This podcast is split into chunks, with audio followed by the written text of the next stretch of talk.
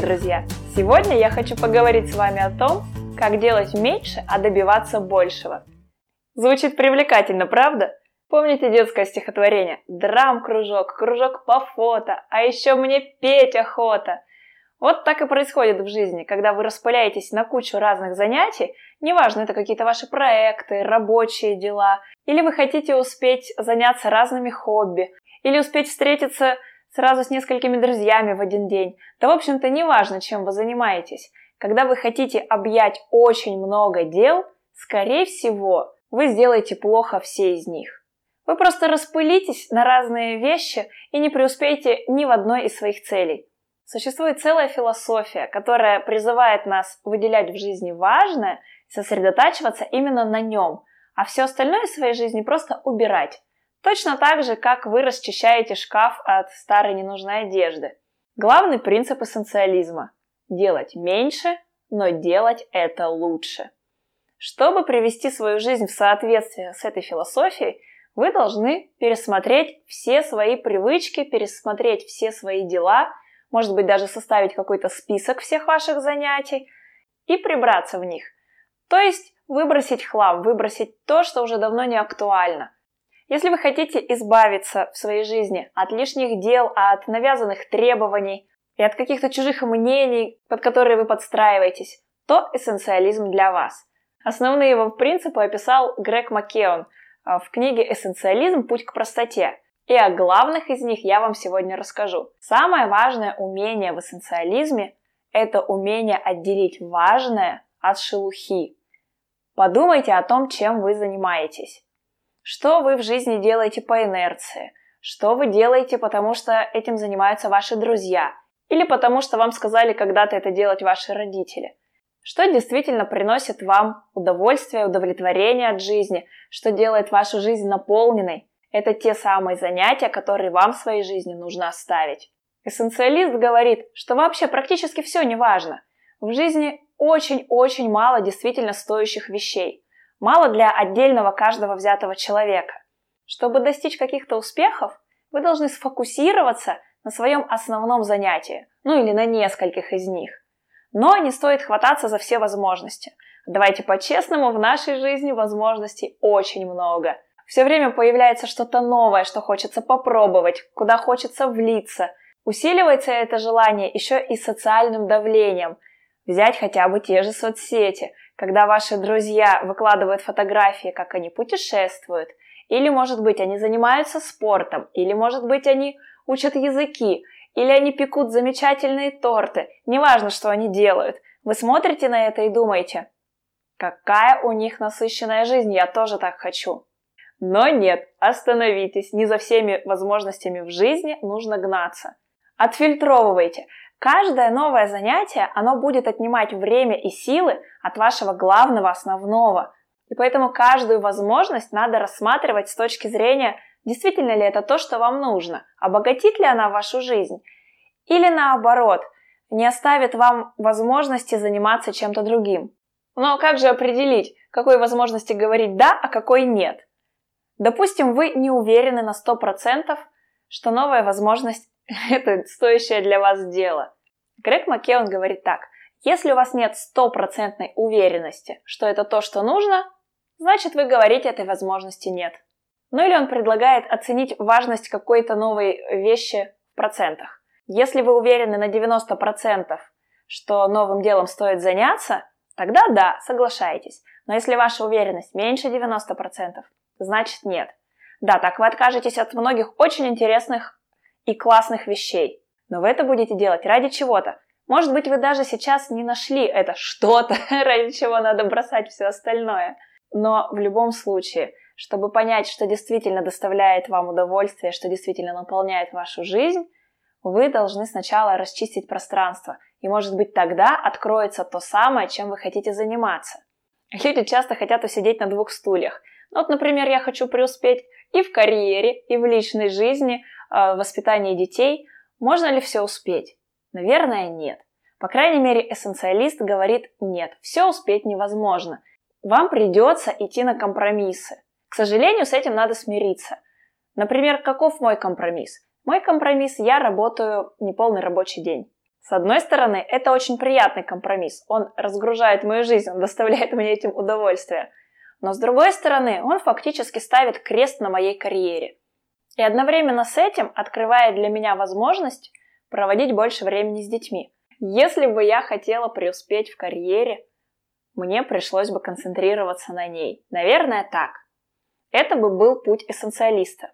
Хотя эссенциализм вовсе не отрицает, что вы можете заниматься несколькими вещами. Но в каждый отдельный момент времени вы должны концентрироваться на чем-то одном. Это может происходить даже в таком виде. В понедельник вы занимаетесь одним проектом. Ну, например, снимаете ролики для блога. Во вторник вы занимаетесь другим проектом. Например, сидите в офисе, если вам такое позволено. В среду вы снова занимаетесь своим блогом. В четверг вы учите языки. Такая разбивка тоже, в общем-то, подходит для эссенциалиста. Главное, что вы не разрываетесь между кучей дел одновременно. Почему же не все люди практикуют эссенциализм? Основные причины таковы, что нам хочется успеть все. Наша культура и даже реклама по телевизору продвигает идею, что ты можешь достичь всего, чего захочешь. В этом есть доля правды, но в этом есть, конечно, и обман. Наверное, человек может достичь чего хочет, но не всего сразу. Путь же к успеху, он состоит, в общем-то, из трудолюбия, из рутины, из повторения одних и тех же шагов. Вы должны планомерно идти к цели, не растрачивая себя на пустяки. И это звучит довольно скучно и непривлекательно. И не так легко, что ты можешь все, стоит только захотеть. Еще на нас оказывает влияние социальное давление. Как я уже говорила, наше окружение, соцсети, они не дают нам возможности от чего-то отказаться. Сам отказ у людей а, несет негативный оттенок. Когда вы говорите «да» на какое-нибудь предложение, вы делаете человеку приятно, и вам самому от этого приятно. Хотя потом вы можете раскаиваться и думать, зачем же я согласился, у меня теперь столько заморочек и проблем из-за этого, надо было сразу отказать. Но отказывать сложно, и это важное умение, которое нужно освоить, чтобы практиковать эссенциализм. Когда вы отказываете человеку, вы должны помнить, ради чего вы это делаете. И, между прочим, хороший твердый отказ, который вы сделаете вовремя, может оказаться гораздо лучше, чем какое-то такое неуверенное «да, ну может быть, ну я не знаю». Лично для меня определенное «нет» гораздо приятнее, чем вот такое «да», когда ты не знаешь, согласился человек или нет. Если вы не умеете отказывать, то прежде чем дать ответ, скажите себе, надо ли мне это действительно? Это то, что я хочу сделать. Возьмите паузу, не отвечайте сразу. Подумайте, буквально 5 секунд, ничего страшного не случится. А если вы все-таки согласились, а потом пожалели об этом, то опять же не возбраняется прийти и сказать, ну слушай, я все обдумала, все-таки нет, я не смогу этого сделать. Мне сначала казалось, что смогу, но потом я все оценила и вышло, что, увы, нет. Говорят, что человек, который отстаивает свои права, вызывает больше уважения. Поэтому, если вы будете на все соглашаться, заполоняя свою жизнь какими-то чужими, ненужными вам занятиями, а, никто не будет с этим считаться. Вы, в общем-то, вряд ли а, дождетесь какой-то благодарности. Но если вы будете четко взвешивать и говорить, да, это я смогу сделать, а это, извини, нет, не смогу, люди будут к вам относиться, возможно, даже с большим уважением.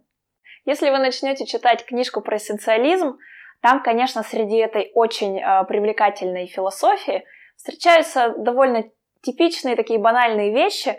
В общем-то, все, что признано хорошим и правильным, автор с большим удовольствием приписывает эссенциалистам. Ну, например, делать дела заранее. Если вы пишете дипломную работу, то не надо ее откладывать на последнюю неделю, как это делают многие студенты. Эссенциалист начнет все делать заранее – когда у вас впереди еще много времени, и вы можете потихонечку, не особо напрягаясь, начинать какие-то небольшие шажки в своей работе. Тогда к нужному сроку, во-первых, вы будете готовы, во-вторых, у вас не будет э, такого периода очень тяжелого труда. Вы сделаете довольно легко работу, потому что будете делать ее в течение длительного времени. Это очевидные вещи, но сделать их, конечно, не так-то просто, как сказать о них. Или автор пишет, что хорошо рано вставать и начинать свое утро с какой-нибудь сложной задачи, потому что с утра и на свежую голову сложные задачи идут легче. Оставлять сложное на потом ну, это довольно провальная тактика, которая может, в общем-то, обернуться тем, что вы просто не выполните то, что хотели. А еще важно устраивать себе разгрузки. Это может быть ежедневное 20-минутное чтение. Или это может быть разгрузочная неделя ежегодная, как у Билла Гейтса, когда он читает книжки. Но это если касается дела чтения книг. Вообще разгрузка должна в вашей жизни присутствовать ежедневно. У вас должно быть время, когда ваша голова совершенно свободна от проблемы, вы можете просто поразмышлять над чем-нибудь. Тогда вам придут в голову новые идеи. Отчасти я уже говорила об этом в выпуске подкаста про цифровой минимализм. Я оставлю ссылку на этот выпуск. Рефлексия, свободное размышление, а, когда вы не слушаете чужие мысли, когда вы не читаете книжки, хотя это полезное дело, не слушаете подкасты, когда вы наедине с собой своими мыслями, это очень важное время. Во-первых, оно избавляет вас от стресса, а во-вторых, оно дает вашему творческому потенциалу расцвести и обогатить вас какими-то идеями. Именно в состоянии скуки к вам приходят новые идеи, а состояние скуки это то, чего современный человек лишен. И как оказалось, это упущение. Так что откладывайте телефон иногда и просто оставайтесь наедине с собой. Это тоже один из э, важных пунктов эссенциализма. Итак, если вы хотите внедрить эссенциализм в свою жизнь, то сначала вам надо провести генеральную уборку в своих делах, взвесить, что важно, что не важно. Стоит научиться говорить «нет», стоит выделить время для размышлений, для отдыха и, кстати, для сна. Полезный сон здорово улучшает производительность. И вместо того, чтобы работать много, работать ночами, перерабатывать на работе, лучше работать качественно. А качественная работа, эффективная работа требует хорошего сна и времени на отдых. Вот такой парадокс. Дальше вы должны определить приоритеты и отфильтровывать постоянно все входящие новые дела и предложения вы должны отфильтровывать, что важно, что не важно, что соответствует вашим приоритетам, а что нет. И последнее, самое важное, вы должны свое время и усилия вкладывать только в важные дела. Грег Маккеон, между прочим, ведет тренинги в Силиконовой долине. И он читал лекции и в компании Google, и в Фейсбуке, и в Твиттере, и в LinkedIn. В общем, он обучал самые-самые передовые компании. И он говорит, что если вы будете жить, руководствуясь принципами эссенциализма, отказываясь от многих возможностей, вы не потеряете, вы наоборот приобретете. Ваша жизнь наполнится смыслом, и вы этой жизнью своей будете гордиться, потому что вы будете заниматься именно тем, чем хотите, тем, что приносит вам удовольствие, тем, что у вас получается, и тем, что востребовано у других людей, что востребовано в обществе. В общем-то, это такие три кита, как выбрать успешное дело. Нужно людям, нравится вам и получается. Так что эссенциализм – это способ сделать свою жизнь осмысленной, наполненной и не распыляться на ненужные мелочи. Если вам понравилось мое видео, подписывайтесь. С вами была Наташа Звончикова. Увидимся в следующих видео. Пока!